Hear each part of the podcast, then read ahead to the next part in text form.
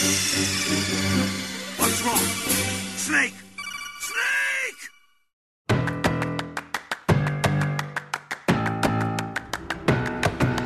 Cześć, słuchajcie Gorących Krzeseł, najlepszego podcastu o grach komputerowych i stolarstwie w polskim internecie.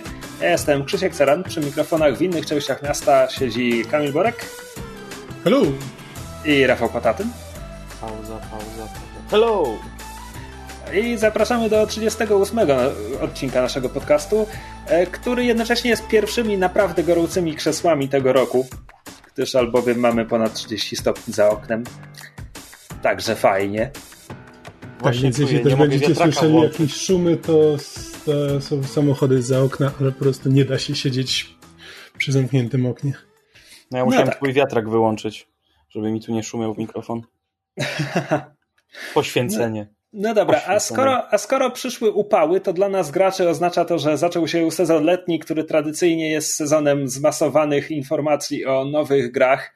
E, Dotąd, e, dotąd otaczało to E3. E3 w tym roku nie ma i wszyscy robią własne E3 w internecie, w związku z czym w ciągu ostatnich kilku dni mieliśmy, e, oczywiście mieliśmy prezentację Sony, o której zaraz sobie powiemy, ale Escapist zrobił też swoje Indie Showcase, gdzie przez dwie godziny pokazywał zwiastuny gier indie, z których wiele wyglądało bardzo sympatycznie. E, Nasz polski Game Deck między innymi się tam prezentował, który ja nie miałem nic do czynienia z uniwersum Game Deck, nie, nie sięgnąłem po żadną książkę czy planszówkę, czy co tam się dotąd ukazało, ale ta gra wygląda całkiem ciekawie. Trzymam kciuki, że będzie autentycznie na tyle ciekawa, żebym o niej pamiętał, kiedy w końcu się ukaże i może ją wtedy przetestuję. E, I w tym showcase pokazywali też coś pod tytułem Windbound, która wydaje się być jedną z wielu obecnie powstających gier inspirowanych tą ostatnią Zeldą e, Breath of the Wild. E, Wygląda prześlicznie, także Windbound jest, jest tytułem, na który będę chciał sobie popatrzeć, bo ja nie jestem przekonany, czy to jest typ gier dla mnie. W każdym razie to był dwugodzinny stream, było tam jeszcze 150 innych tytułów, ale chciałem wspomnieć o tych dwóch. Natomiast e, Sony, Sony miało swoją prezentację, która przy okazji była takim pierwszym poważnym ogłoszeniem, hej patrzcie, w to będziecie grać na PlayStation 5, a, a drobnym druczkiem można dopisać i na PC-tach także do niemal każdego zaprezentowanego tytułu, E, bo autentycznie z tej prezentacji Sony znakomita większość będzie też na PC-tach, także miałem po co to oglądać. Tak jest, szczególnie, ale e, niektóre wręcz postanowiły udawać, że są ekskluzywami, już nie pamiętam. Jedna z tych gier miała takie zastrzeżenie e, developed exclusively for PS5 i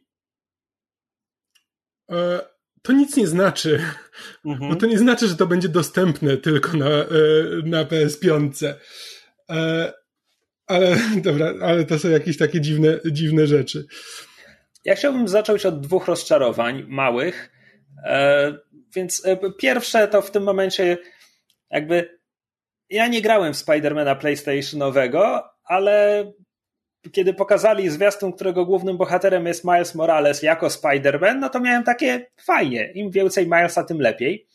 Po czym dzień później uściślono, bo to wyglądało jak zwiastun nowej pełnoprawnej gry, Mhm. a okazuje się, że to jest tak naprawdę odpicowany podstawowy Spider-Man będzie sprzedawany na PlayStation 5 razem z nowym DLC z Milesem. Zasadniczo do tego to się sprowadza, co jest trochę rozczarowujące. To jest o tyle rozczarowujące, że gdyby tylko ten zwiastun, który pokazali na streamie, zawierał tę informację, Tak. to nie byłoby sprawy.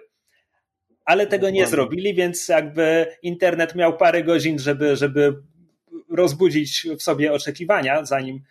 Znaczy, ostatecznie, jak duże to będzie rozczarowanie, to będzie zależało od tego, jak duże to będzie DLC. Czy to będą trzy misje na krzyż, czy jakiś porządny dodatek fabularny, który, który tam będzie miał, nie wiem, parę godzin fabuły co najmniej. No tym mieliby szansę się trochę obronić. No. E, I drugie małe, to już moje osobiste rozczarowanie, mianowicie Ghostwire Tokyo, które rok temu jakby wbiło mi się w pamięć niesamowicie klimatycznym zwiastunem, który był tylko jakby ładną grafiką, to był film, tam nie było nic gameplayu, ale po prostu był niepokojący, miał ten demoniczny ramen i w ogóle.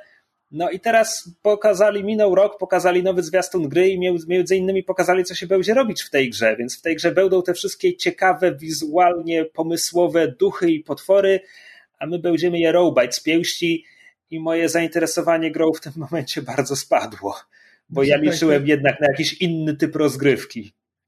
Ja też właśnie e, pamiętam, pamiętam ten trailer właśnie, jak on się po raz pierwszy pojawił i też miałem takie, że to wygląda bardzo, bardzo ciekawie i na pewno będę chciał w to spróbować zagrać.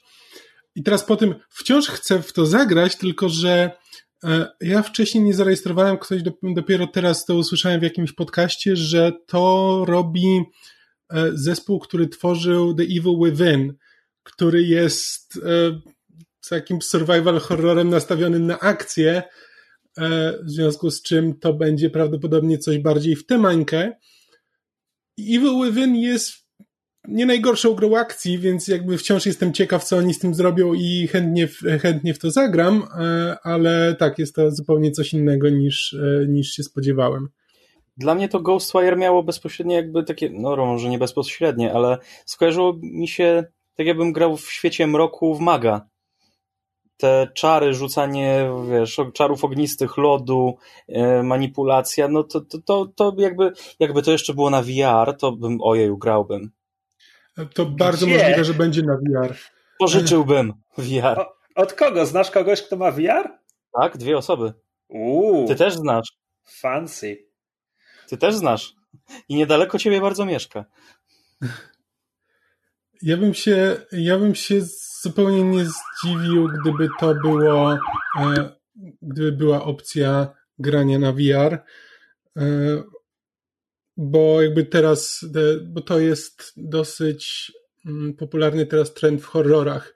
Właśnie będę, będę mówił więcej o The Evil Within 1 i 2 gdzieś kiedyś później, ale właśnie w dwójce szczególnie, która wyszła w tym samym roku co Resident Evil 7, ale trochę później e, dodali e, w kolejnych patchach dodali możliwość grania z perspektywy pierwszej osoby, bo właśnie, bo to są um, bo po prostu VR, horrory VR szczególnie są bardzo popularne na streamach.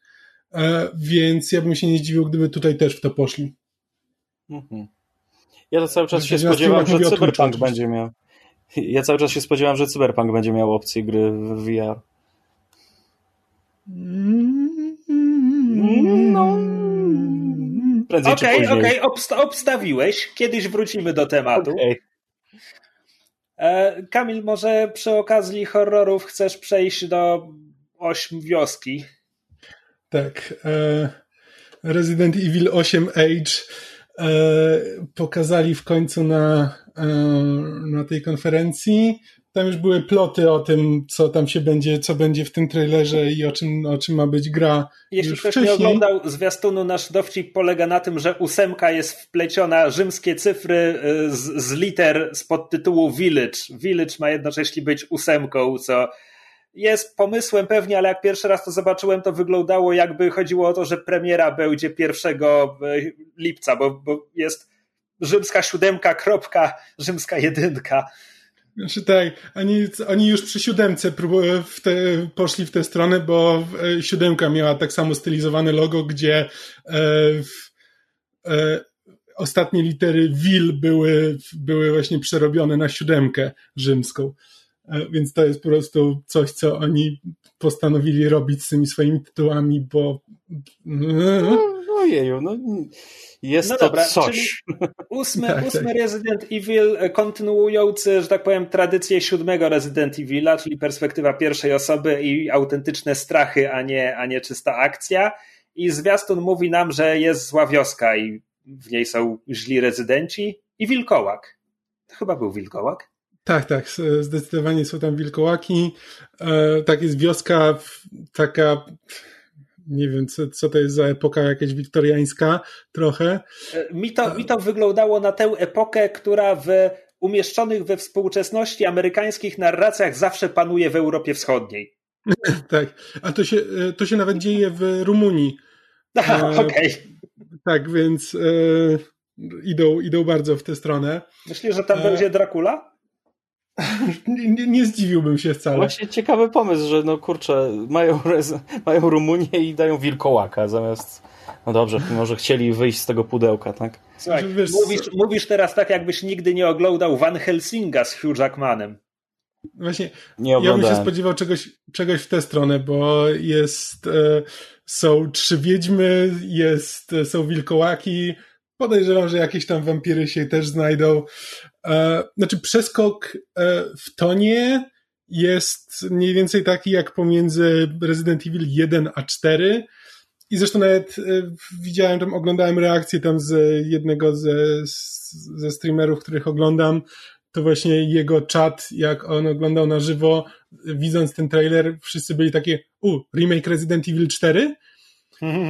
Bo, bo, ta wioska tutaj wygląda dokładnie, znaczy nie, nie dokładnie tak, ale bardzo, bardzo podobnie do wioski właśnie z Resident Evil 4, ale ja mówię też o takim bardziej tonowy, jakby zmianie w tonie, gdzie jakby siódemka wróciła do tego, że to ma być e, straszne, że przynajmniej na początku, bo jakby w ramach samej siódemki, jakby to, co jest na początku i to, co jest na końcu, to są bardzo, bardzo różne rzeczy i jakby w te, te idzie w stronę akcji jakby wraz z rozwojem tej jednej gry. No a teraz jakby nawet, nawet twórcy właśnie powiedzieli, że, że ta gra będzie bardziej nastawiona na akcję. E, mnie to nie przeszkadza. Jakby ja lubię Resident Evil, kiedy jest nastawiony na akcję, e, więc ja bardzo chętnie zobaczę, co oni, e, co oni z tym zrobią. Kolejne trzy gry chcę wrzucić do jednego worka pod tytułem ładne. Nie wiem, czy kiedyś zagram, ale ładne. I są to Kena Bridge of Spirits, E, Little Devil Inside i Stray. E, każda z nich mhm. ma bardzo fajną stylistykę, gdzie Kena wygląda trochę jakby miała być. Kojarzy mi się trochę z animacjami studia Ghibli. Jest jakaś dziewczynka i małe stworki, i dzieją się magiczne rzeczy, i ona musi uspokajać las, żeby był spokojny i ładny. Wygląda to ślicznie. Ja na początku myślałem, że to Fable będzie. Hmm, ja z kolei miałem bardzo mocne skojarzenia z Ori and the Wild Forest. No, Jakby taka, taka Poza dziewczynką to tak, setting jest bardzo podobny. E, Little Devil Inside z kolei to, to zapowiada się na coś trochę bardziej ponurego i, i szaro i w ogóle i tam po prostu stylistyka mnie strasznie kupuje. Ja nie potrafię do końca mhm. opisać, bo to nie jest, ona nie jest do końca kreskówkowa, ale też to jest takie Samurai Jackowa. Figurki, jak, jakby modelowane, modelowane figurki. Tak, co, coś takiego. Wygląda, wygląda fantastycznie. Mi, się to, e... mi to przypominało Samurai Jack, mnie tak trochę, te, te potwory może, i tak. Może coś w tym być.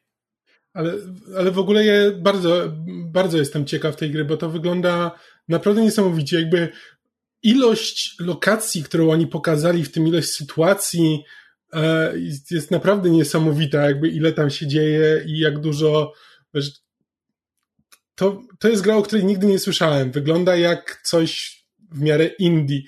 E, a zazwyczaj indie starają się ograniczyć właśnie ilość settingów, ilość różnych showpisów, no bo ile można, ile asetów można stworzyć przy, przy małym budżecie, a to wygląda naprawdę jakby tutaj dużo zrobili i to naprawdę ciekawych rzeczy. Każda z tych, każda z tych lokacji wyglądała naprawdę fajnie.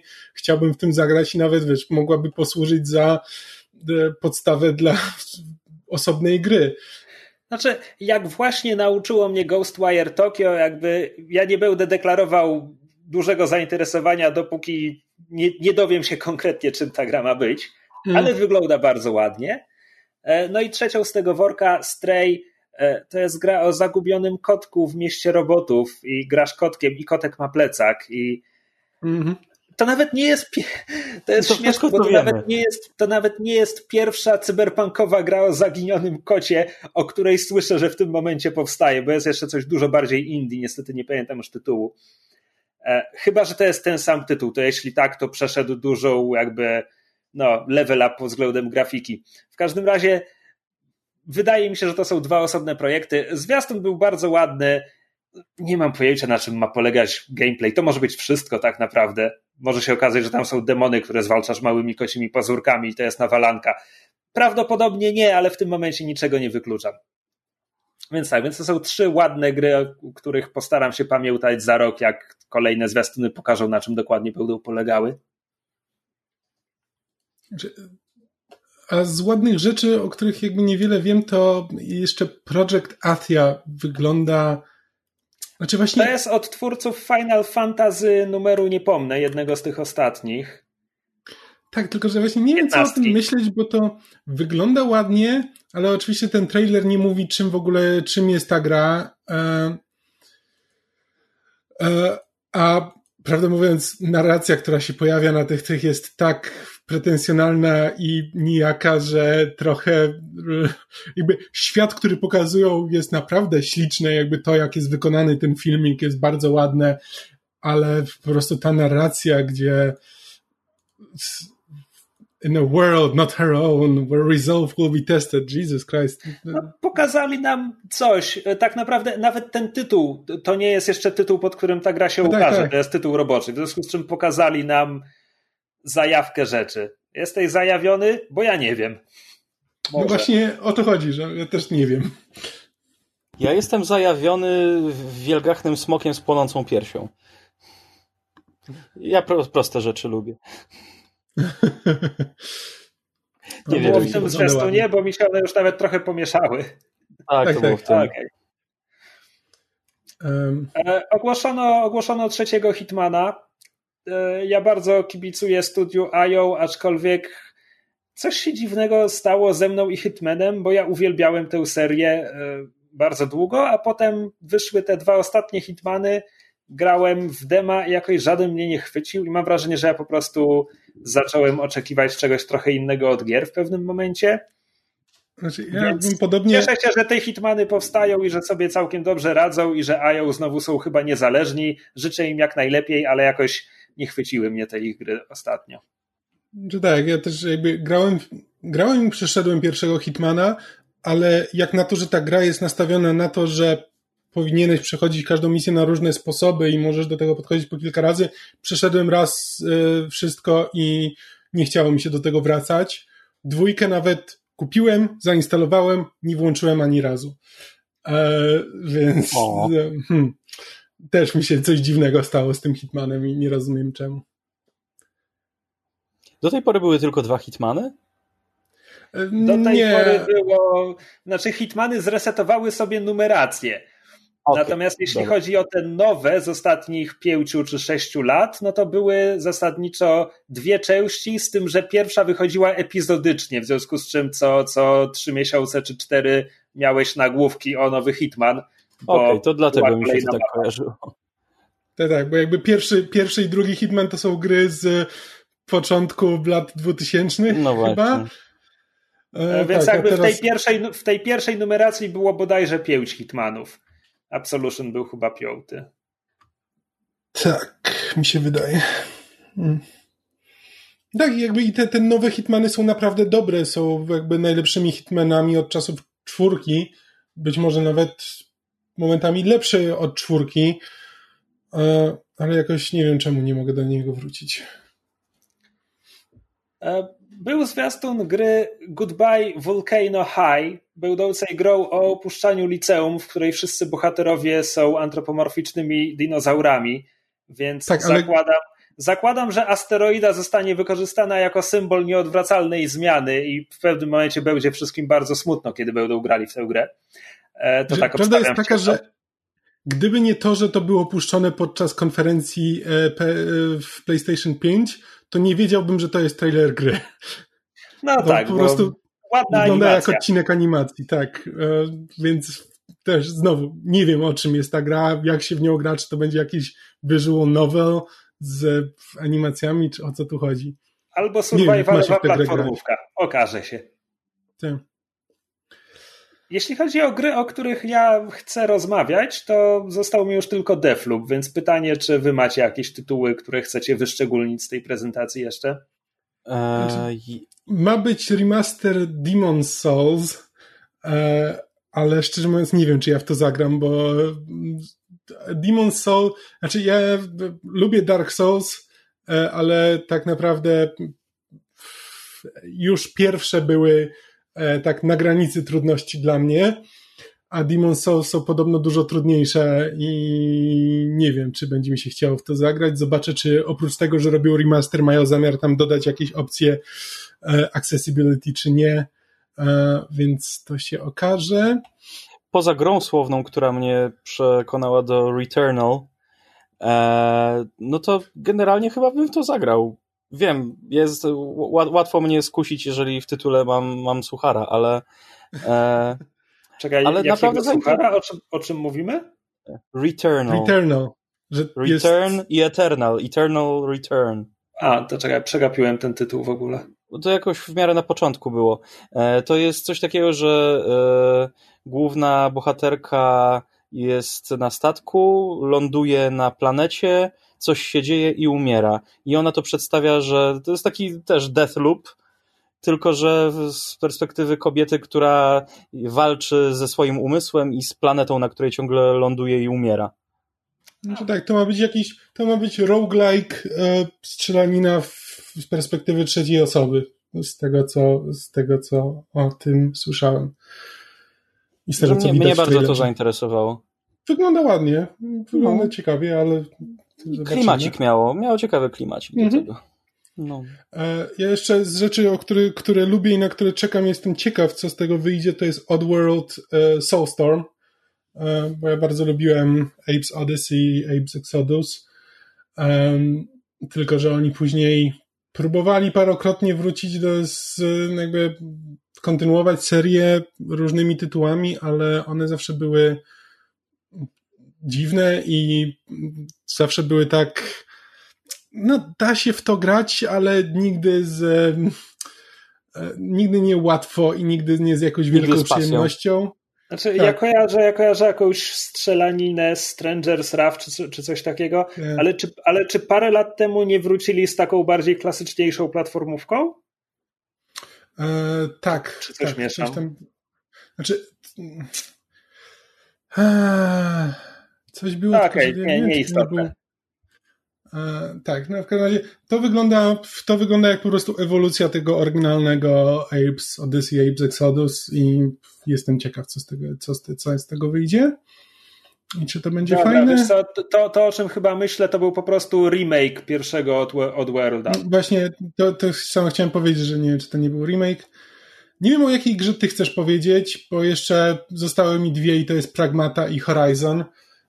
E, ale o pragmacie mogę powiedzieć tylko tyle, że jakby na początku myślałem, że to jest, że będzie jakiś DLC do oh god Hideo Kojima, ostatnie ten jak to się nazywało? Death Stranding. Właśnie. E, że to będzie jakiś DLC do Death Stranding. To jest gra niezwiązana z Kojimą, ale, e, ale bardzo mocno idą w tę stronę na zasadzie jest trailer i jeśli ktoś mi jest w stanie powiedzieć, o czym jest ten trailer, to, e, to gratuluję, bo ja nie, e, ale wygląda ładnie. A tak, drugi? No i trzeba przyznać, że jest Kojimowaty. Horizon Forbidden West. No ale A, też no nie tak. mam wiele do powiedzenia, bo dla mnie Horizon pierwszy był poprawną grą, która miała interesujący świat. I bardzo ładną grafikę. Tak, i bardzo ładną grafikę, bardzo interesujący świat, w którym tak naprawdę po prostu była typowo Ubisoftowa, to nie jest Ubisoft, ale, w, ale taki bardzo mocno e, Ubisoftowy vibe otwartego świata, po którym biegasz i e, skreślasz ikonki, wykonując e, różne mini misje dokładnie z tego samego powodu się od tej gry odbiłem zupełnie. Znaczy, zrobiłem tam hmm. pierwszą lokację, tam doszedłem do tej jakiejś bramy czy coś, ale po prostu nie widziałem już sensu dalej, dalej tego szlachtować.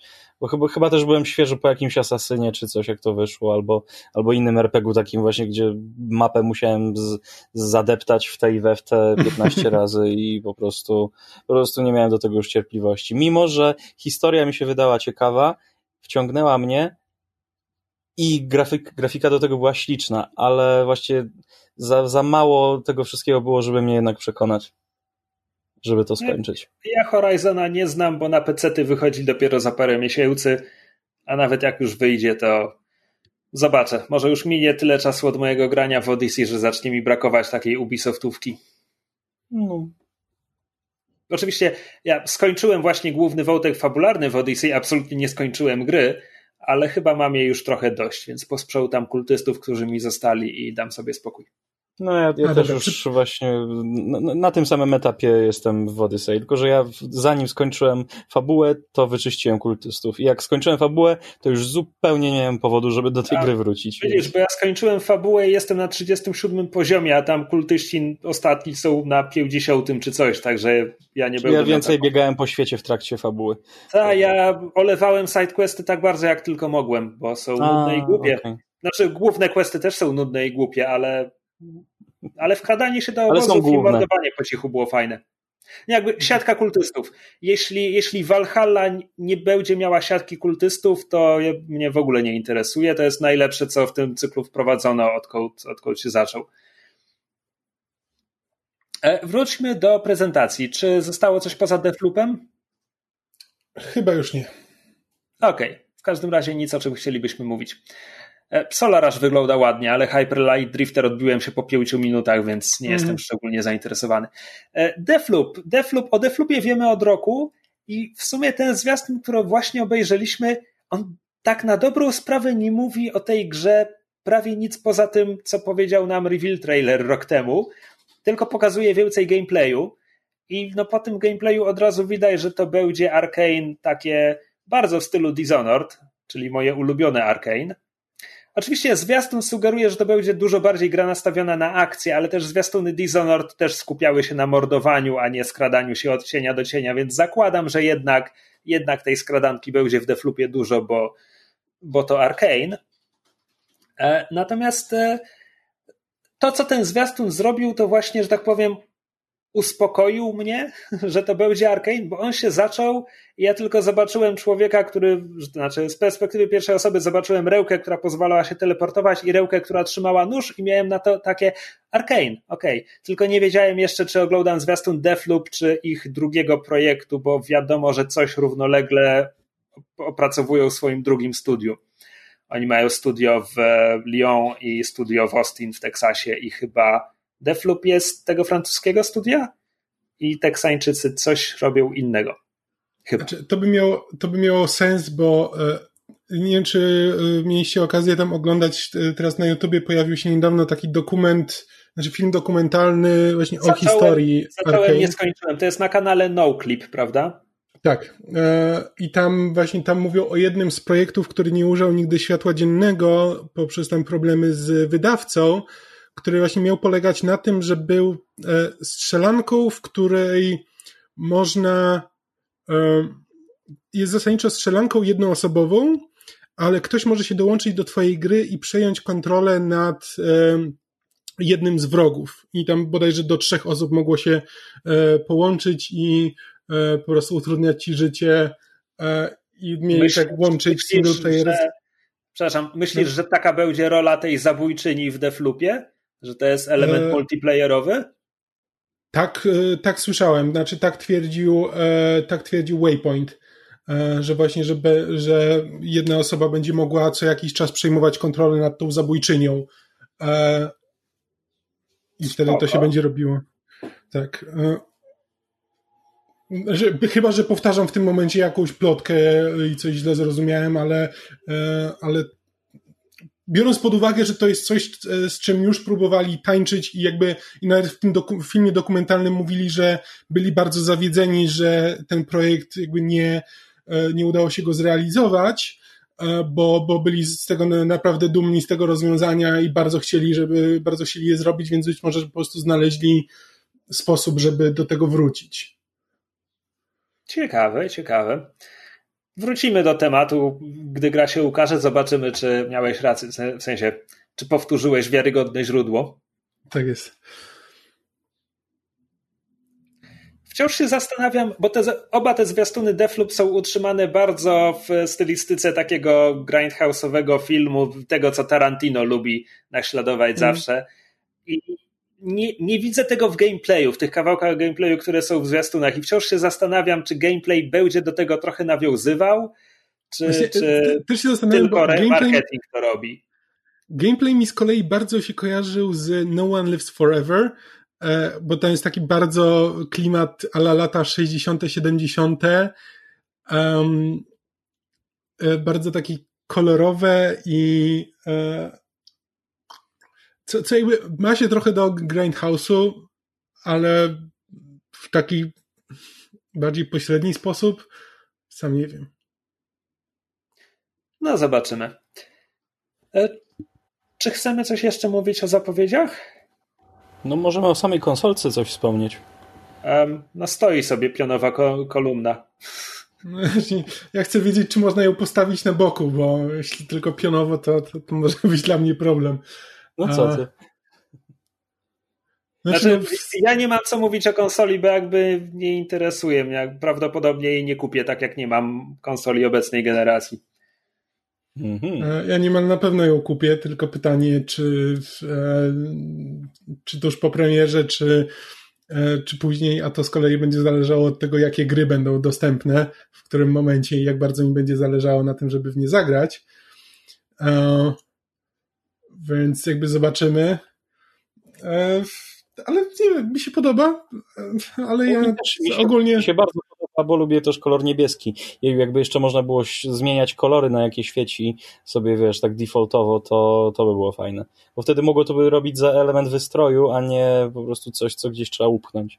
Nasi słuchacze przychodzą do gorących krzeseł właśnie po taką analizę hardware'u. Tak, znaczy, e, mnie po pierwsze to zupełnie nie interesuje, a, a jeszcze w dodatku zupełnie się nie interesuje jakby designem i dla mnie to mogłoby być po prostu czarne pudło i... No, czyli Xboxa nie... musisz kupić. Fair.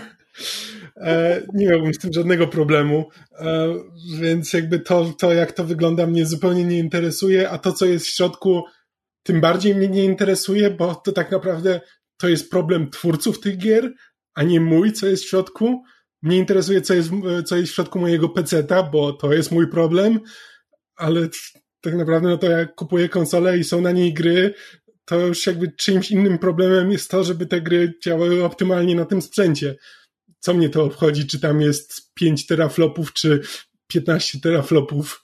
Nawet nie wiem, czym są teraflopy, ale powtarzam to, bo, bo, bo o tym się mówi. M okay. Moja konsola ma trzy parseki. Tak, dokładnie. No dobrze, to nie będę z wami o tym mówił. Dobra, okej. Okay. Nie no, możesz nam powiedzieć. Nie Już powiedziałem. Okej. Okay. No właśnie. Podoba mi się. No i jest biała i tyle.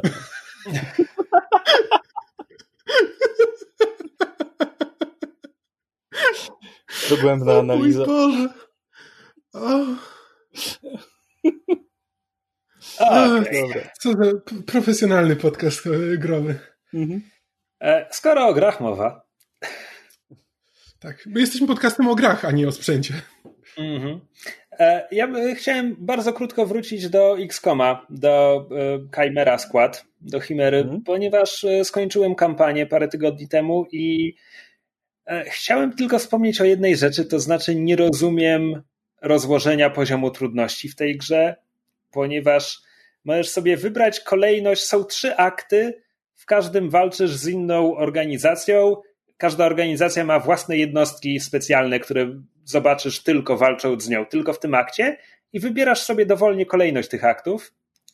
I dla mnie pierwszy był średnio trudny, drugi był irytująco trudny, w stopniu, że finałową misję podchodziłem do niej naprawdę wiele razy, zanim w końcu się przebiłem.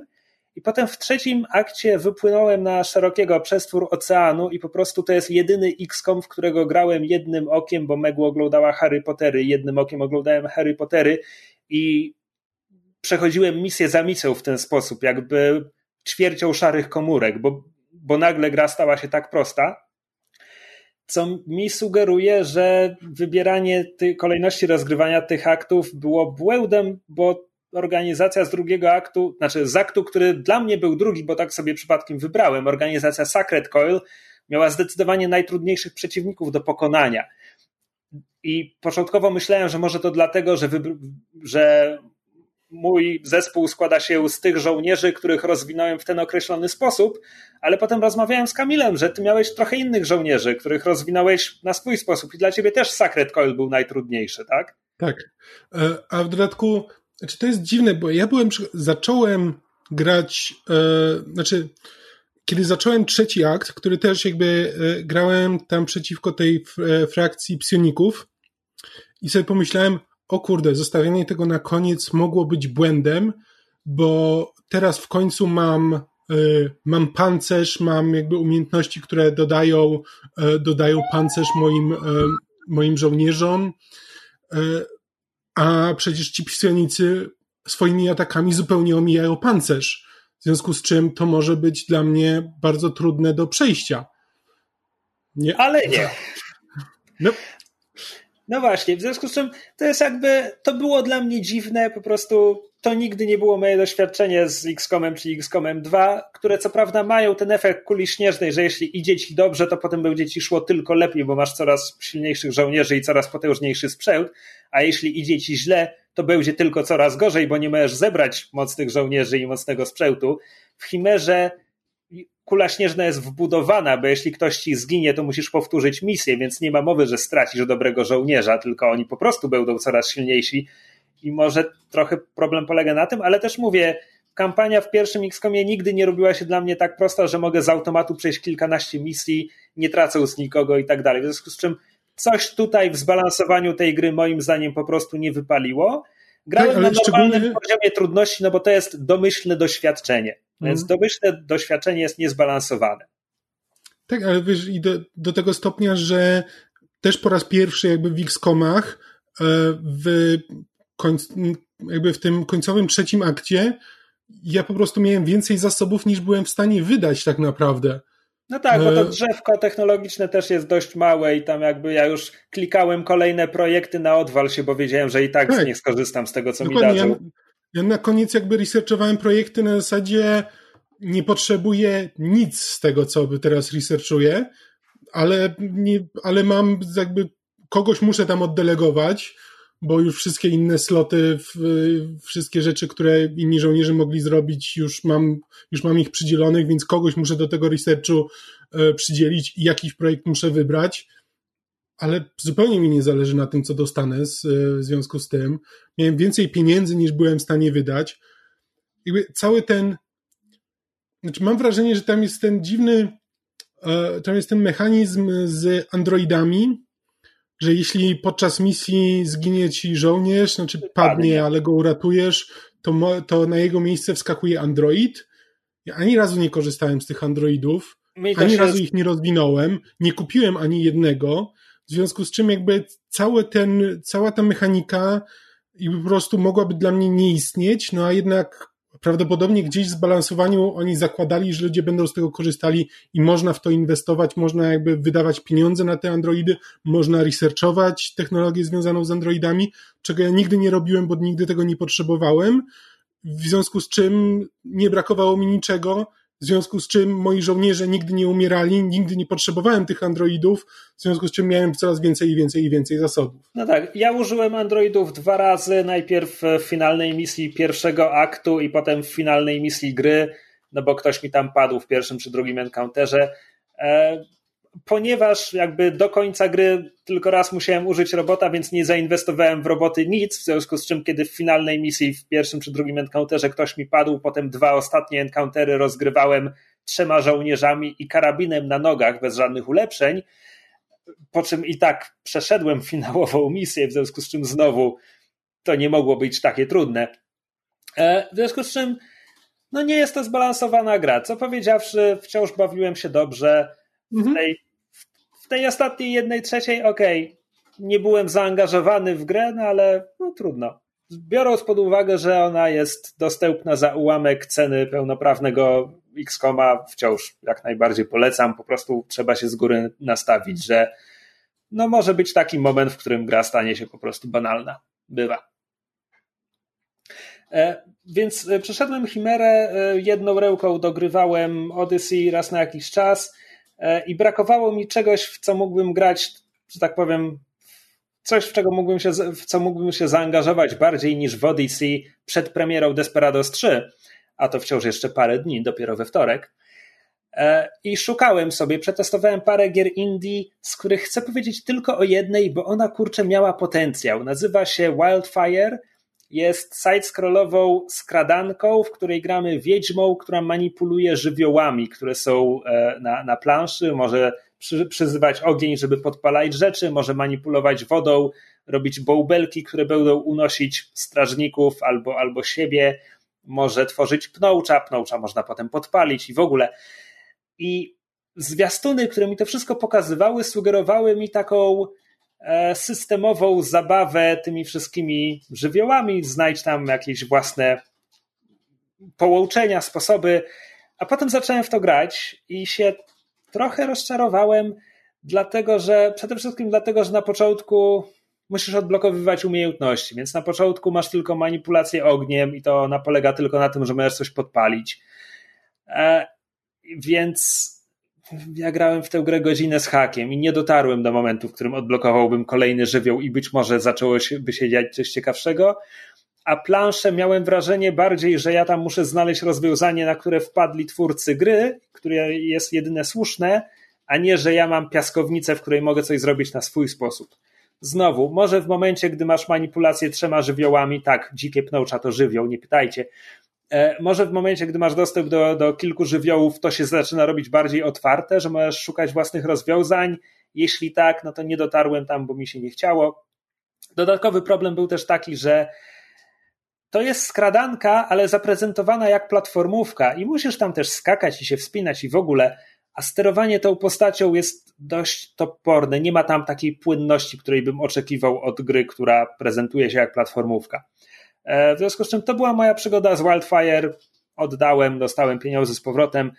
E, wciąż chyba sugerowałbym, spróbujcie, jeśli to brzmi dla Was ciekawie, bo może Wam się spodoba bardziej niż mi. Jakby mówię, jest w tym potencjał, tylko jeśli on został w tej grze zrealizowany, no to ja się nie dokopałem do tej części. Więc e, tak, to jest, to jest Wildfire. To ja w takim razie e, mogę powiedzieć o mm, The Evil Within, mm, bo to jest jedna z ostatnich e, właściwie serii, które przeszedłem ostatnio, bo przeszedłem The Evil Within 1 i 2. Um, Wspomniałeś już o tym tytule w tym odcinku, że to jest e, horror nastawiony na akcję, tak? Tak, to jest horror, znaczy to jest survival horror autorstwa Shinji Mikamiego, który jest e, reżyserem, znaczy reżyserem, no, tak to się nazywa w Japonii, e, Resident, znaczy gier Resident Evil od, jakby od pierwszego do czwórki, czy piątkę i szóstkę, nie pamiętam, czy przy piątce i szóstce on też tam coś robił, czy go zastąpili. No ale w każdym razie te najnowsze, jakby te najnowsze już, na pewno siódemka i na pewno remake dwójki są, e, są już e, bez niego. A on właśnie, on w tym czasie postanowił zrobić własny survival horror with Blackjack and Hookers, um, który, e, który właśnie widać w nim sporo rzeczy, które, które robił Resident Evil 4, ale no nie jest, nie jest to gra jakby szczególnie doszlifowana i w ostatecznym rozrachunku taka dosyć dosyć średniawa, ale raczej w, z gatunku tych tych fajnych średniaków, tych, które, w które mimo wszystko warto zagrać. Całe, fabuła polega na tym, że gramy w, w detektywem poli, policji, który e, przyjeżdża tam do szpitala e, psychiatrycznego, w którym doszło do jakichś tam morderstw. E, no i tam zostaje wciągnięty w, w coś. Znaczy, wszystko to ma taką. Właśnie, to jest największy problem, że zasadniczo wszystko to ma taką logikę snu, że po prostu rzeczy się, e, że dzieją się różne dziwne rzeczy, e, potrafisz być przerzucony z jakiejś tam wioski do zupełnie innej lokacji, która nie ma z tym nic wspólnego. Tylko, że to ma niestety dwie konsekwencje, mianowicie takie, że widząc, że to jest wszystko właśnie logika snu i coś tutaj się dzieje takiego związanego ze snem, to to trochę sprawia, że, że cały czas masz takie wrażenie, że to nie jest naprawdę, więc nie bardzo nie jest, nie jest to jakoś szczególnie straszne, no bo to wszystko są, to się tak naprawdę nie dzieje. Znaczy, dzieje się to bohaterowi, ale, ale czy to jest w śnie, czy w jego umyśle i o co chodzi. E, I w dodatku jeszcze gra bardzo, bardzo długo rozciąga ten moment, w którym zaczyna tłumaczyć, co się tak naprawdę dzieje. E, I jaki to ma. I to jest bardzo duży błąd, bo przynajmniej kiedy już jakby wiesz o co chodzi i czemu to jest, e, e, e, czemu dzieją się te rzeczy, które się dzieją, to wtedy to natychmiast jakby masz też, wiesz jaka jest stawka i przynajmniej wiesz skąd się biorą te najróżniejsze dziwne rzeczy. Rozumiesz przynajmniej, zaczynasz rozumieć jakąś logikę, skąd to się bierze, w związku z czym to przestaje być takie na zasadzie, no tak, no jestem przerzucany z różnych typowych kliszy horrorowych do kolejnych kliszy horrorowych, ale właściwie nie wiem czemu i czemu miałoby mi na tym zależeć. Kiedy zaczynasz rozumieć czemu, to wtedy przynajmniej zaczynasz też rozumieć e, jak znaczy zaczynasz, zaczynasz jakby wczuwać się bardziej w postać, no bo jakby wtedy E, zaczynasz się zastanawiać, jakby to można było pokonać, co można zrobić, żeby, żeby z tego wyjść. A tak to jeśli nie masz w ogóle żadnego, żadnej podstawy, żeby się tego domyślić, no to po prostu rozkładasz ręce i po prostu, no okej, okay, dobra, no to spróbuj mnie teraz nastraszyć, ale właściwie mi nie zależy. A, więc to jest taki podstawowy problem po prostu w, założenia, w założeniach tej gry. E,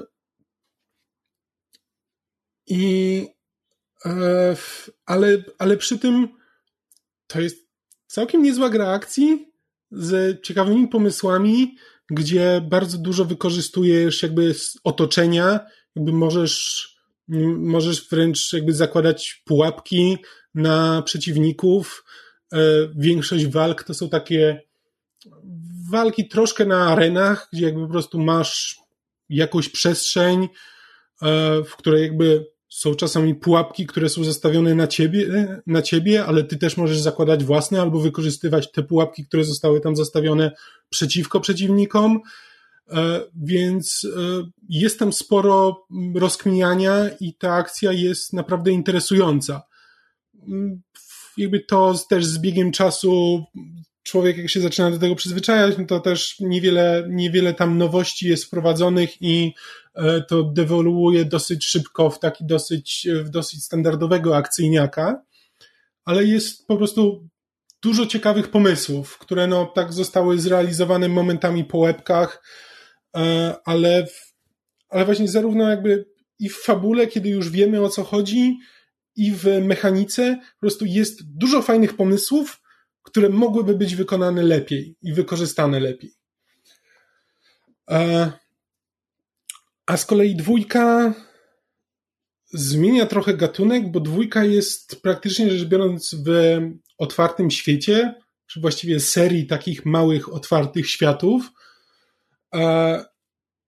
I już praktycznie zrezygnowali z tego elementu wykorzystywanie otoczenia, co jest jakby dziwne, biorąc właśnie pod uwagę to, że postanowili pójść w otwarty świat, to jakby wydawa, mogłoby się wydawać, że to byłby bardzo dobry moment na to, żeby rozwinąć trochę te elementy wykorzystywania otoczenia przeciwko innym, ale zostały bardzo ograniczone w tej dwójce.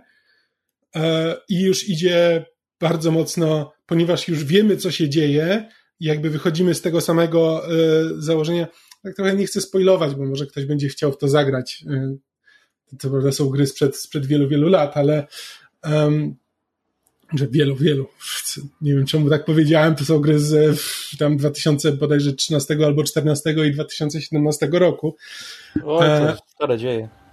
E, więc, e, no ale podejrzewam, że jakby kto tam chciał zagrać, to w to zagrał, ale no nie będę, nie będę spoilował e, e, fabuły. E, no ale jakby fabuła, szczególnie właśnie w dwójce, już bardzo idzie mocno w film klasy B. Jakby bierze, mamy tego samego bohatera, e, detektywa, który stracił gdzieś tam znaczy, któremu wydaje się, że stracił córkę w pożarze, a potem żona od niego odeszła, bo, bo była przekonana, że nie, ta córka nie zginęła, tylko tam jest jakaś, e, jakiś spisek, który się dzieje wokół nich i ona, i ona ją znajdzie, a on, a on próbował ją przekonać, że, e, że nie, że po prostu nie chce dopuścić do siebie prawdy i, i e, ten związek się rozpadł. No ale ale ma rację. W sensie tam są jakieś, jest wielka tajna organizacja i dzieją się różne dziwne rzeczy i właśnie w środku tego jest nasz, nasz detektyw i jego córka. Więc idziemy bardzo mocno w sztampę.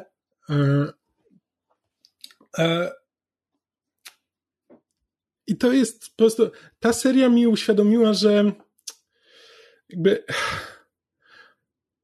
jest jest coś takiego jakby w horrorze, co, e, co sprawia, że horror nie zawsze musi być straszny, żeby być efektywny. E, no bo jakby ja się nie boję grając w Evil Within. E, to nie jest tak, że, ta, że to, tam jest jakaś bardzo, bardzo mroczna atmosfera i nic się wydarzy, ale, ale jest jakby pewne, pewne napięcie. I jakby i to napięcie jest, jest takie typowe, typowe dla horrorów.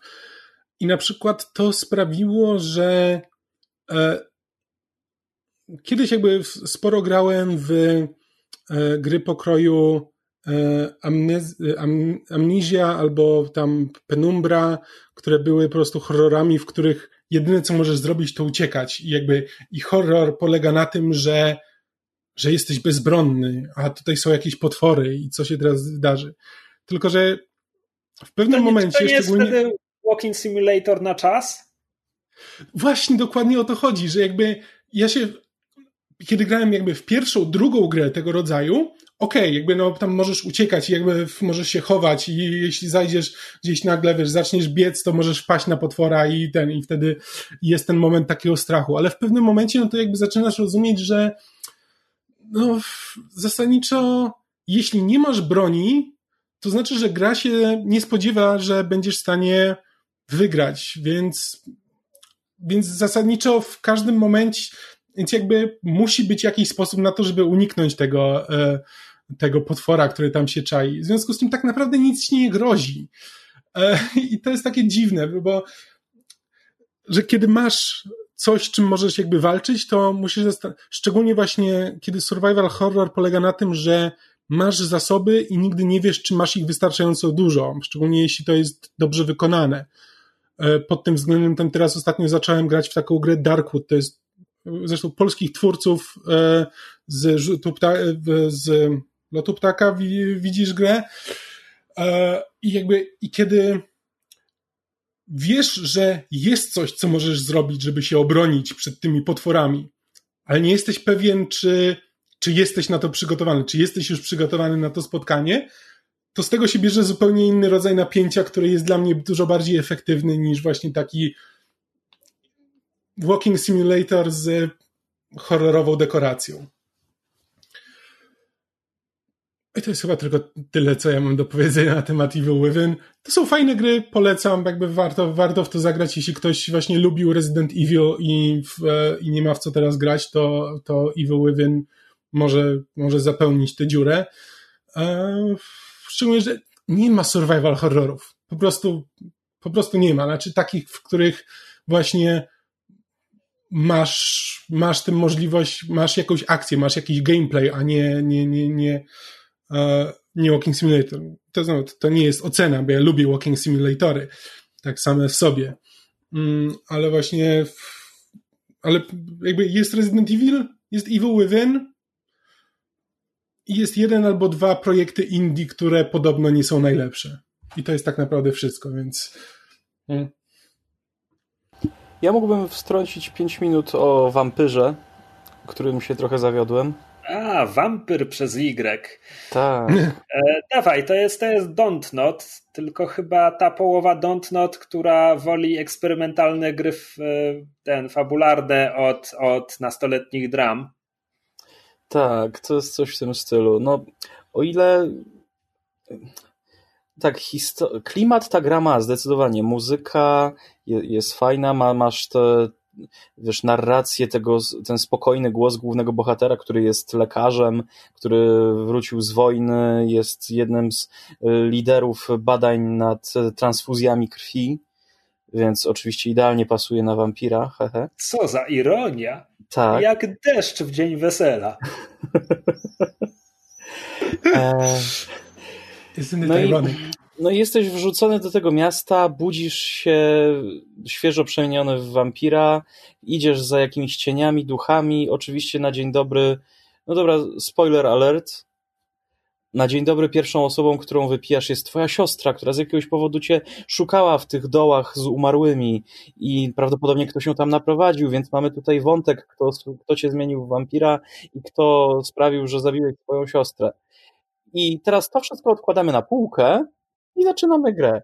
No to które naprawdę nie, nie, nie, nie doszedłem do jakiegokolwiek rozwinięcia tego wątku, bo później utopiłem się, w, nie wiem, w wielu godzinach po prostu dialogów z e, ludźmi, którzy są w konkretnej dzielnicy, potem w innej dzielnicy, w szpitalu, z lekarzami, pacjentami. E, dialogów tam jest bardzo dużo, są bardzo fajnie nagrane, ale no ale właśnie poza tymi dialogami ta gra nie ma za dużo do zaoferowania. Jest niby walka. Jest... Znaczy, słyszałem, słyszałem, że ma do zaoferowania dużo słabej walki. Tak, dużo słabej walki i biegania po mapie, która owszem nie jest jakoś, jakaś ogromna, ale nie dają, nie dają quick, e, quick travel.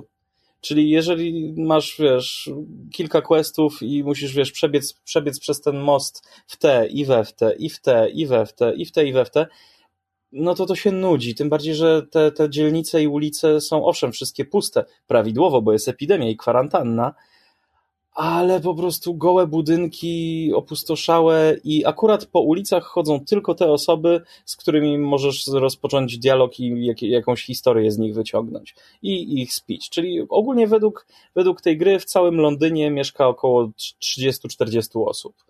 I to są te osoby, które masz szansę spotkać. Poza tym masa potworów, no i ludzi, okej, okay, przepraszam, więcej osób mieszka w Londynie, tylko nie widać nigdzie śladu ich mieszkania, tylko to, że akurat stoją dan na danej ulicy i czekają, aż ich zabijesz.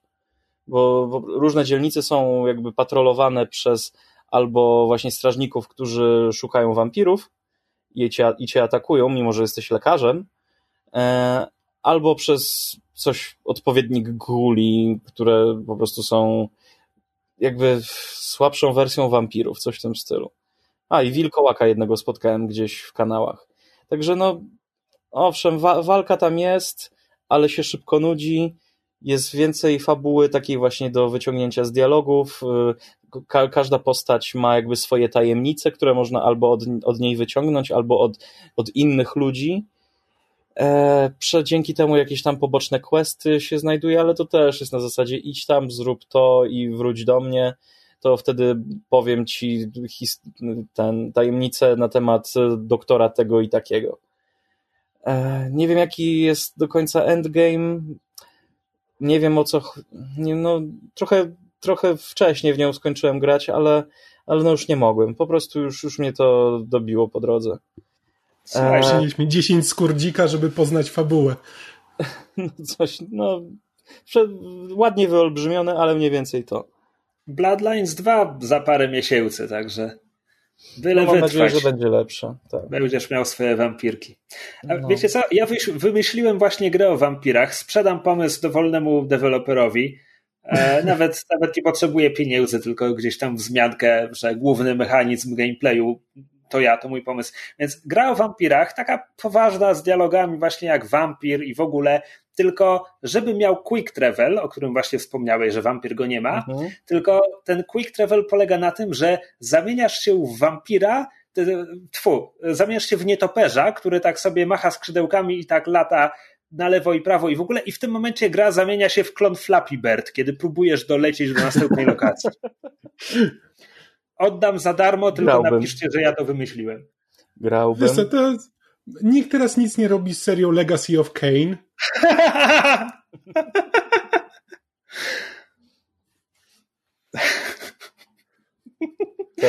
Wej, Victis! Flap, flap, flap, flap, flap.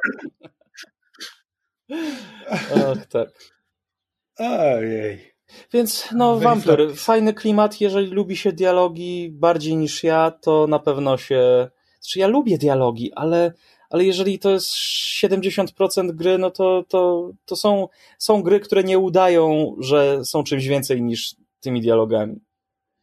Lepiej udają. To wciąż, to wciąż potencjalnie brzmi jak gra, która może mi się spodobać, więc Ja myślę, że to by mi się podobało.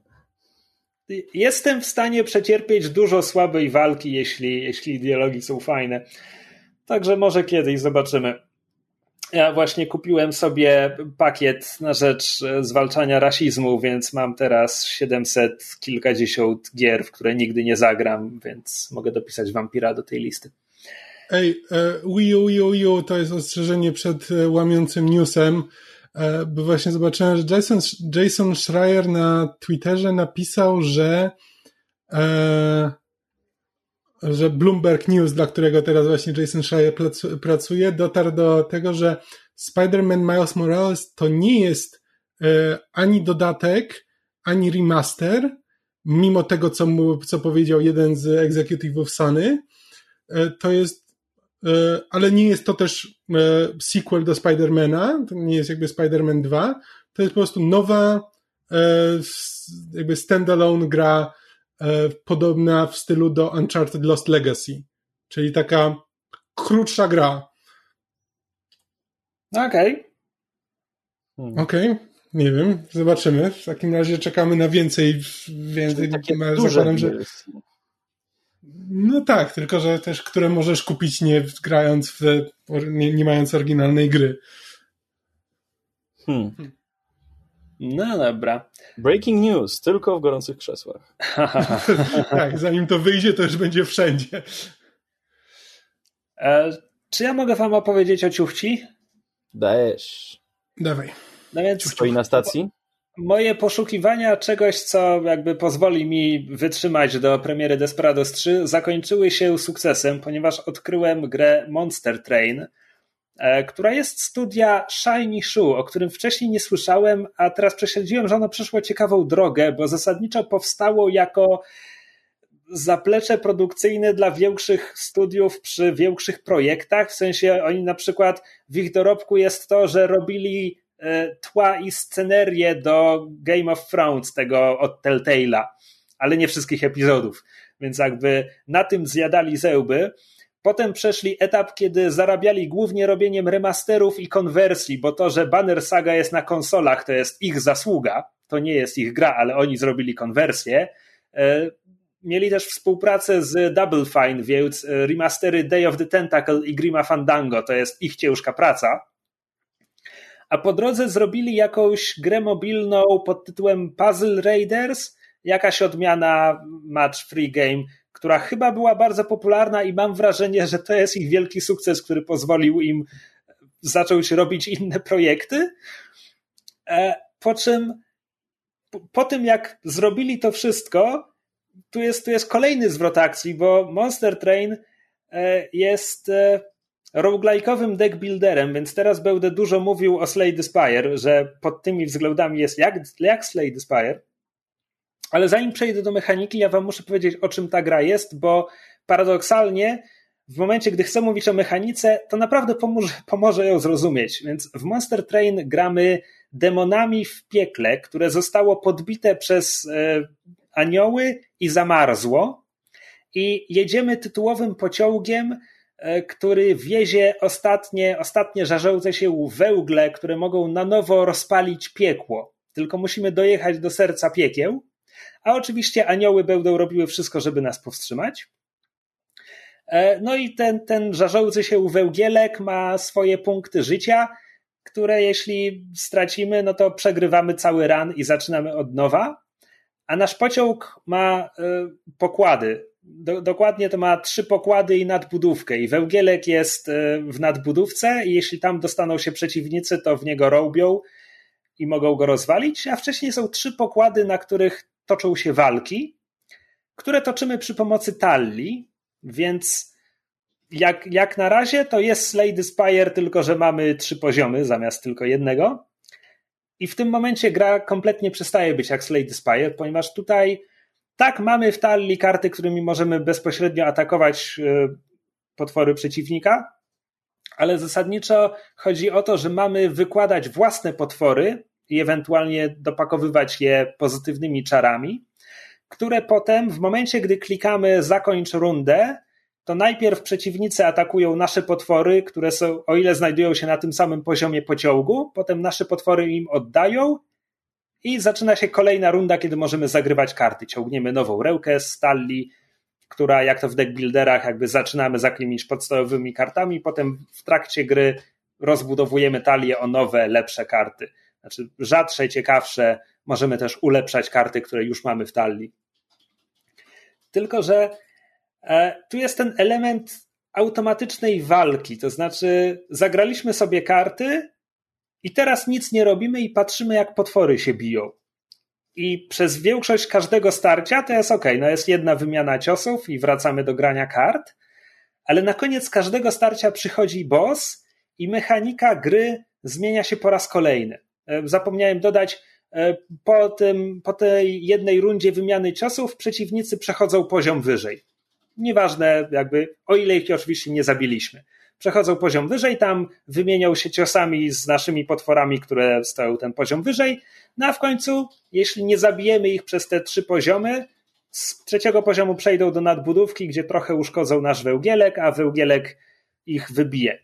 Prędzej czy później wełgielek ma swoją siłę ataku, więc to nie zawsze jest jeden cios.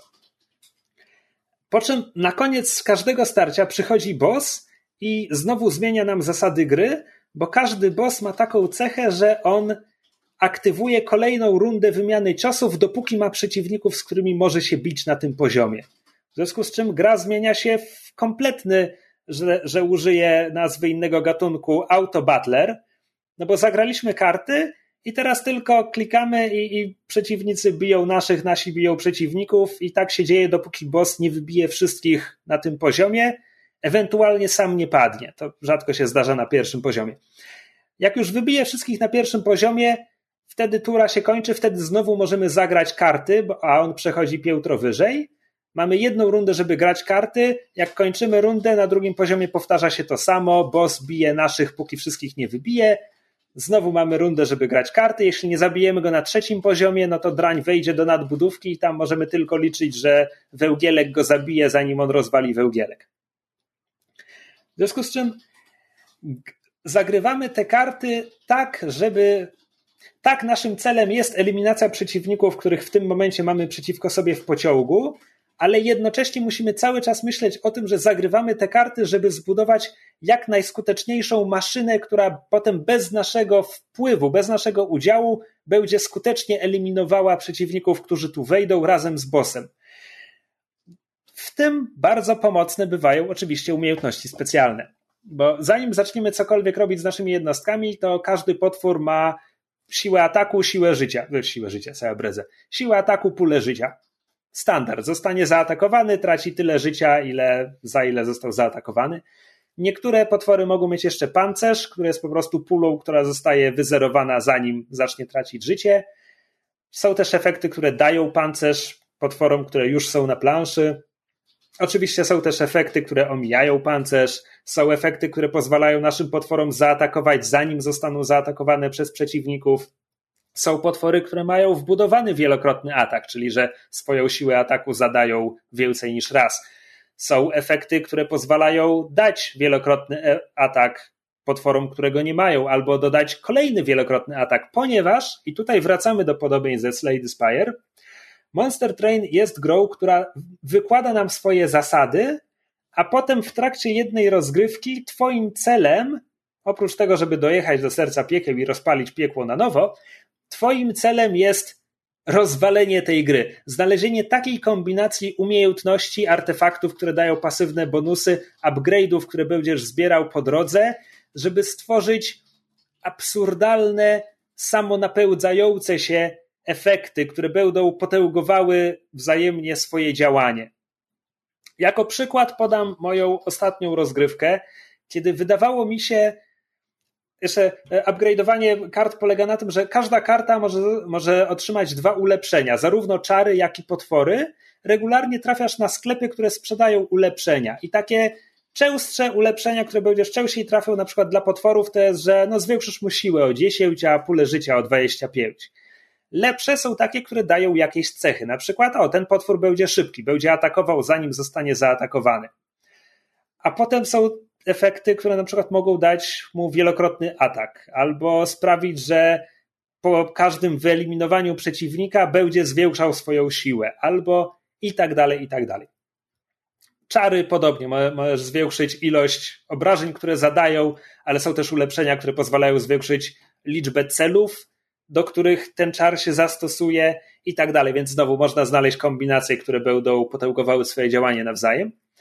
W ostatniej partii, którą rozegrałem, miałem jedną potworę, która atakuje wszystkich przeciwników, nie tylko tego najbliższego, znaczy pierwszego w szeregu, i aplikowała im e, efekt mrozu, który działa jak trucizna w Slay Spire, czyli zadaje stałe obrażenia na koniec rundy, tylko po każdym zadaniu obrażeń maleje o jeden. Ile tych obrażeń będzie, będzie zadawać. Po czym zwiększyłem jej siłę, e, a potem trafiłem na wydarzenie losowe, które pozwoliło mi ją zwielokrotnić, w sensie kartę. Zamiast jednego takiego potwora miałem pięć takich potworów i stały się jakby podstawą mojej armii. E, I po prostu nagle pół gry stało się dla mnie banalne, bo wspomniałem, że ona była szybka, czyli zadawała te obrażenia zanim sama została zaatakowana, wszystkim przeciwnikom we wrogim szeregu, więc w momencie, gdy mogłem wystawić trzy takie, no to zanim przeciwnicy zaatakowali, obrywali już tam, dajmy na to, trzy razy 20 tych obrażeń i mieli na siebie nałożony mróz. Co oznaczało, że jakby eliminowałem wszystko z marszu, a potem okazało się, że boss zdejmuje pozytywne efekty z moich potworów. Znaczy inaczej, to jest gra, która na początku rozgrywki ci mówi, jaki, jaką umiejętność będzie miał boss na końcu rozgrywki. Więc ja o tym wiedziałem, ja tylko nie wiedziałem do końca, jak skuteczna jest ta jego umiejętność. No więc okazała się irytująco skuteczna i moja magiczna talia rozbiła się w proch o, o tego przeciwnika. Ale na tym polega magia Monster Train. Ta gra ma, tak bardzo ma ten efekt jeszcze jednego ranu, że ja w momencie, gdy przegrywałem tę walkę, miałem tylko, ok, wiem co zrobiłem źle. Następnym razem, już za moment, plus możemy tutaj odblokowywać wiele rzeczy. A, bo e, kolejne różnice ze Slade Spire. Tutaj na początku wybierasz kolor, którym grasz, nie konkretną postać. Jest trochę jak w Magicu, bo wybierasz podstawowy kolor i kolor uzupełniający. Każdy kolor ma swój charakter. Ja na razie odblokowałem mam cztery, zaczynasz z dwoma, więc czerwony kolor to, to są silne potwory, które mają dużo pancerza, zadają dużo obrażeń i jeszcze mają dużo efektów, które dodają pancerz i parę innych. Kolor zielony e, opiera się na leczeniu. Są potwory, które mają dużo życia, jest dużo kart leczących, jest dużo takich, które mają ciernie, to znaczy zadają obrażenia, kiedy same zostają zaatakowane. E, potem e, następny kolor, który odblokowujesz, to jest fioletowy. On się skupia na czarach dużo czarów zadających potężne obrażenia, również inne efekty, również karty z efektem mrozu. To jest fioletowy kolor. Nie będę mówił, jaki mechanizm ma czwarty kolor, który odblokowałem, ponieważ ja się autentycznie zaśmiałem, kiedy zrozumiałem, na czym polega ta talia, bo tak bardzo wywraca grę do góry nogami. Jakby jest fantastyczna.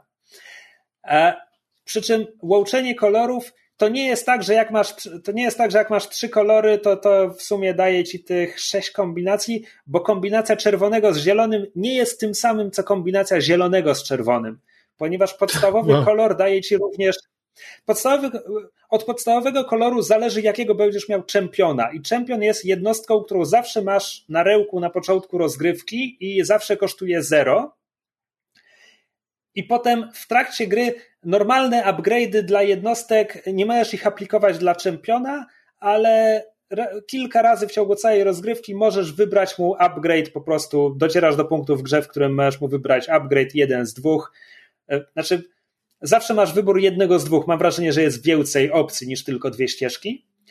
I z tymi czempionami bywa różnie, bo miałem już rozgrywki, gdzie czempion był dla mnie po prostu kolejną jednostką, trochę lepszą od, od innych startowych, a miałem rozgrywki, gdzie czempion był jakby najbardziej centralną postacią i musiałem o niego dbać i wszystko zależało od niego. Więc jakby jest wiele różnych sposobów, na które można skonstruować talię. Odblokowywanie kolejnych kolorów to jest po prostu zaliczanie. Żeby odblokować fioletowy kolor, musisz po prostu zagrać ileś kart czarów. Czwarty kolor wymaga wystawienia iluś potworów w walce. Piąty kolor wymaga pokonania iluś przeciwników przez całą grę. To znaczy, to nie jest w ramach jednej rozgrywki, przez całą grę. To jest już dość absurdalna liczba, która wymaga, żebym zagrał jeszcze drugie tyle, ile już zagrałem w tę grę, co bardzo chętnie zrobię. E, właściwie mógłbym mówić, to jest taka gra, że ona w całości polega na mechanice, na tym, na tym, jak różne efekty wpływają na siebie nawzajem i na tym, jak pozwalają ci rozwalić grę, i na tym, jak efekty, którymi dysponują przeciwnicy, mogą ci pokrzyżować szyki, więc mógłbym mówić o mechanice jeszcze bardzo długo. Wydaje mi się, że już lepiej. Jest jeszcze wiele zasad, o których nie wspomniałem, może tak. Bo na przykład każdego potwora możesz wystawić tylko raz. W sensie, jeśli zostanie pokonany, to nie wraca ci do talii, nie wyciągniesz go po raz drugi w tej rozgrywce, znaczy w tej walce. E, no chyba, że dasz mu cechę, która oznacza, że owszem, wróci do talii, kiedy zostanie pokonany, bo jest też takie ulepszenie.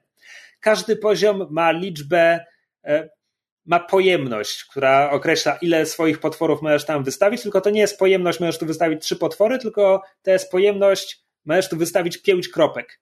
Większość potworów ma dwie kropki. Po czym nagle się okazuje, że czwarty kolor ma karty, które pozwalają zwiększyć pojemność jednego poziomu w ramach rozgrywki. W każdej rozgrywce możesz wybrać stałe ulepszenie na resztę rozgrywki, które zwiększa pojemność. I są też ulepszenia dla e, potworów, które zmniejszają ich objętość, więc znowu jest zasada, a potem są trzy sposoby, żeby złamać tę zasadę. Co najmniej trzy. Po wygraniu rozgrywki, co na razie udało mi się raz, e, odblokowujesz poziom trudności. Poziomów trudności jest 25 za każdym razem, kiedy wygrasz rozgrywkę na poziomie trudności, odblokowuje ci się następny. Mi na razie nie udało się wygrać rozgrywki na pierwszym poziomie trudności, bo zaczyna się na zerowym. Przy czym poziomy trudności, mam wrażenie, oznaczają tak, przeciwnicy chyba mają więcej punktów życia, ale wydaje mi się, że przede wszystkim jest większa pula efektów, z których przeciwnicy mogą korzystać. To znaczy, grając na zerowym poziomie trudności, na przykład nigdy nie trafiłem na efekt przyspieszenia, który oznacza, że jeśli nie pokonasz przeciwnika na pierwszym poziomie, to przenosi się od razu na trzeci poziom pociągu. Trafiłem na ten efekt dopiero grając na pierwszym poziomie trudności, więc wydaje mi się, że na tym polega skalowanie trudności, a nie głównie na tym, że będą mieć więcej życia. Za każdym razem, kiedy podchodzisz do walki, gra oferuje ci zakład, bo pokazuje ci, hej, możesz wygrać więcej kasy, albo artefakt, albo dodatkową kartę, czy coś tam, jeśli tylko zdecydujesz się na to, żeby przeciwnicy mieli ten efekt od początku. I niektóre z nich, zwłaszcza, zwłaszcza w pierwszych walkach, to są, no będą mieć, będą trochę silniejsi, będą mieli trochę pancerza. A potem masz takie, w pierwszej rundzie będą od razu na wszystkich trzech poziomach pociągu. Chcesz? Chcesz? 400 złota? Dasz radę? Dasz radę? No więc czasem dam radę, czasem nie dam rady. I jeszcze to jest naprawdę ostatnia rzecz, którą powiem o tej grze, ale to jest duża różnica w przeciwieństwie do Slay the Spire, która polega na tempie rozgrywki, bo w Slay the Spire i wielu innych tego typu deckbuilderach, w które grałem, tempo rozgrywki jest takie, że startujesz ze słabą talią, masz walkę, po walce wybierasz jedną z kilku kart do, do, do swojej talii, potem masz walkę, i to jest jakby jedna walka, jedna nagroda. Jedna walka, jedna nagroda, jedna walka, jedna nagroda. U, sklepik, teraz nie jest walka, teraz jest sklepik, możesz coś kupić. A potem walka, nagroda, walka, nagroda, walka, nagroda. Monster Train kumuluje to wszystko. Podróżujesz przez dziewięć kręgów piekła, a walki są tylko pomiędzy, kiedy przenosisz się do następnego kręgu piekła. Każda walka składa się z kilku fal przeciwników, po których masz turę luzu, znaczy luzu. Prawdopodobnie wciąż masz przeciwników w pociągu, ale przez turę nie dochodzą nowi i potem boss wchodzi.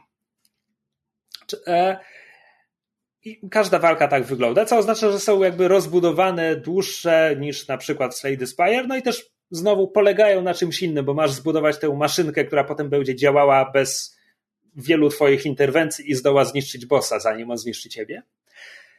I to jest pomiędzy kręgami piekieł, a potem w każdym kręgu piekła wybierasz jedną z dwóch tras, torów, w końcu jesteś pociągiem, i przy obu są dwie albo trzy nagrody, to znaczy punkty ulepszenia, sklepiki, w których możesz kupować ulepszenia albo artefakty, wydarzenie losowe, coś, co ten uzdrowi twój wełgielek, jeśli straciłeś już sporo punktów, możliwość zduplikowania dowolnej karty stali, możliwość usunięcia dwóch kart stali, tego typu rzeczy.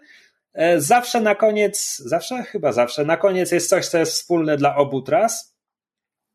W związku z czym to prowadzi do tego, że tempo Monster Train jest takie, że toczysz długą walkę, po czym masz kilka nagród naraz, bo po walce od razu dostajesz kasę, wybierasz zazwyczaj co najmniej dwie karty, czasem więcej, i potem wjeżdżasz do kręgu piekła, w którym wybierasz sobie jeden z dwóch zestawów nagród, więc to w jakiś sposób sprawia. Mam wrażenie, że ogólnie jedna rozgrywka w Monster Train jest krótsza od jednej rozgrywki w Slay the Spire, od, od początku aż po walkę z bossem, nieważne wygraną czy przegraną, w sensie bossem całej gry. A jednocześnie jest też takie wrażenie, że zmiany pomiędzy walkami są dużo większe. To nie jest wrażenie, to jest fakt. No bo masz jedną długą walkę, po której masz cztery, pięć różnych możliwości zmodyfikowania swojej talii, jedną po drugiej naraz. I nie jestem w stanie do końca powiedzieć, jak dokładnie to wpływa na. Inaczej, nie jestem w stanie powiedzieć, dlaczego dokładnie tak jest, ale ja mam wrażenie, grając w Monster Train, że każda ta rzecz jest ważniejsza niż taka rzecz w Slade Spire, że jakby każda walka jest ważniejsza od jednej walki w Slade Spire, aczkolwiek tak jak w Slade Spire, jakby w każdej walce możesz przegrać i na tym się zakończy twój run. To nie jest tak, że w Slade Spire są mniej ważne walki. E, I potem też te nagrody bardziej je odczuwam, ponieważ jest ich wiele naraz, więc wydają się ważniejsze, no na pewno bardziej diametralnie zmieniają moją talię, no bo też przez całą grę będzie tylko te 8 czy tam 9 razy, kiedy mam ten maraton modyfikowania talii. Podczas gdy w Slade Spire masz, nie wiem, 30-45 walk przez całą grę i pomiędzy walkami dobierasz po jednej karcie. Więc nie wiem do końca czemu, ale Monster Train jest jakoś tak bardziej. Nawet nie dodam do tego przymiotnika, jest, jest po prostu bardziej. W związku z czym obie te gry bardzo mi się podobają. Monster Train jest po prostu jest na tyle odmienna, że absolutnie jakby mam w swoim życiu miejsce na, na je obie w tym momencie. Wiem, że będę jeszcze wracał do Slade Spire, wiem, że będę wracał do Monster Train. Znaczy, najpierw muszę skończyć w niego grać teraz, a to się nie wydarzy, dopóki nie odblokuję piątego koloru, a poza tym miło byłoby po raz drugi wygrać rozgrywkę, więc e, tak, więc mówiłem, że szukam czegoś e, na czas oczekiwania na Desperados 3, a coś mi mówi, że ja sobie odłożę grę w Desperados 3, bo Monster Train jest takie fajne, także polecam ten pociąg. Podróż się podobała najwyraźniej.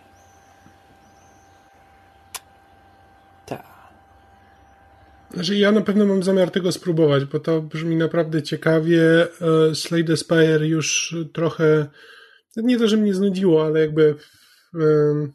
Za bardzo je poznałeś. No, no, no, no, no, no. Tak, więc chętnie bym spróbował czegoś, czegoś nowego.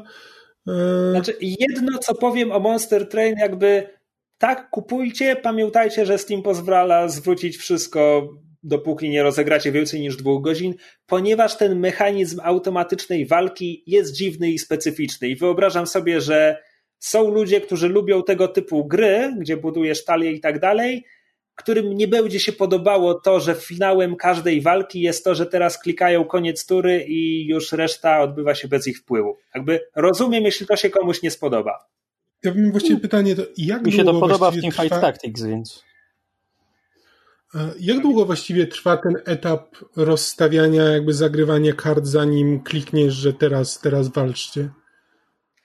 no, y, trwa tyle, ile, ile możesz zagrywać kart z rełki. Jest tutaj oczywiście energia, która, wiesz, karty kosztują, nie wszystkie, ale... Ja, ja, ja, rozumiem, ja pytam dosłownie jakby tak czasowo, średnio mniej więcej, czy to wiesz, czy to jakby rozstawiasz to przez minutę, czy 5 minut, czy 10, czy 30 i tak dalej, jakby jak długo zajmuje to nie, planowanie nie. tego.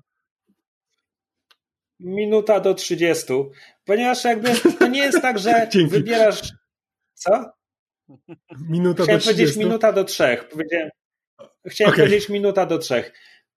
E, przejęzyczyłem się. E, no bo to nie jest tak, że wiesz, planujesz teraz, że rozstawisz wszystkich żołnierzy w pierwszej turze. No nie, bo nie stać cię, nie będziesz miał na to many. E, mhm. Przepraszam, wełgielków. E, I tak samo to nie jest tak, że masz dostęp do całej swojej talii i z niej planujesz, o, ty pójdziesz na drugie piętro, a ty na trzecie. Nie no, ciągniesz rękę z tej talii i musisz wystawić to, co akurat pociągnąłeś. W związku z czym często ja kończę pierwszą turę mając tylko jednego, dwa potwory w, w pociągu, no bo nie dociągnąłem więcej.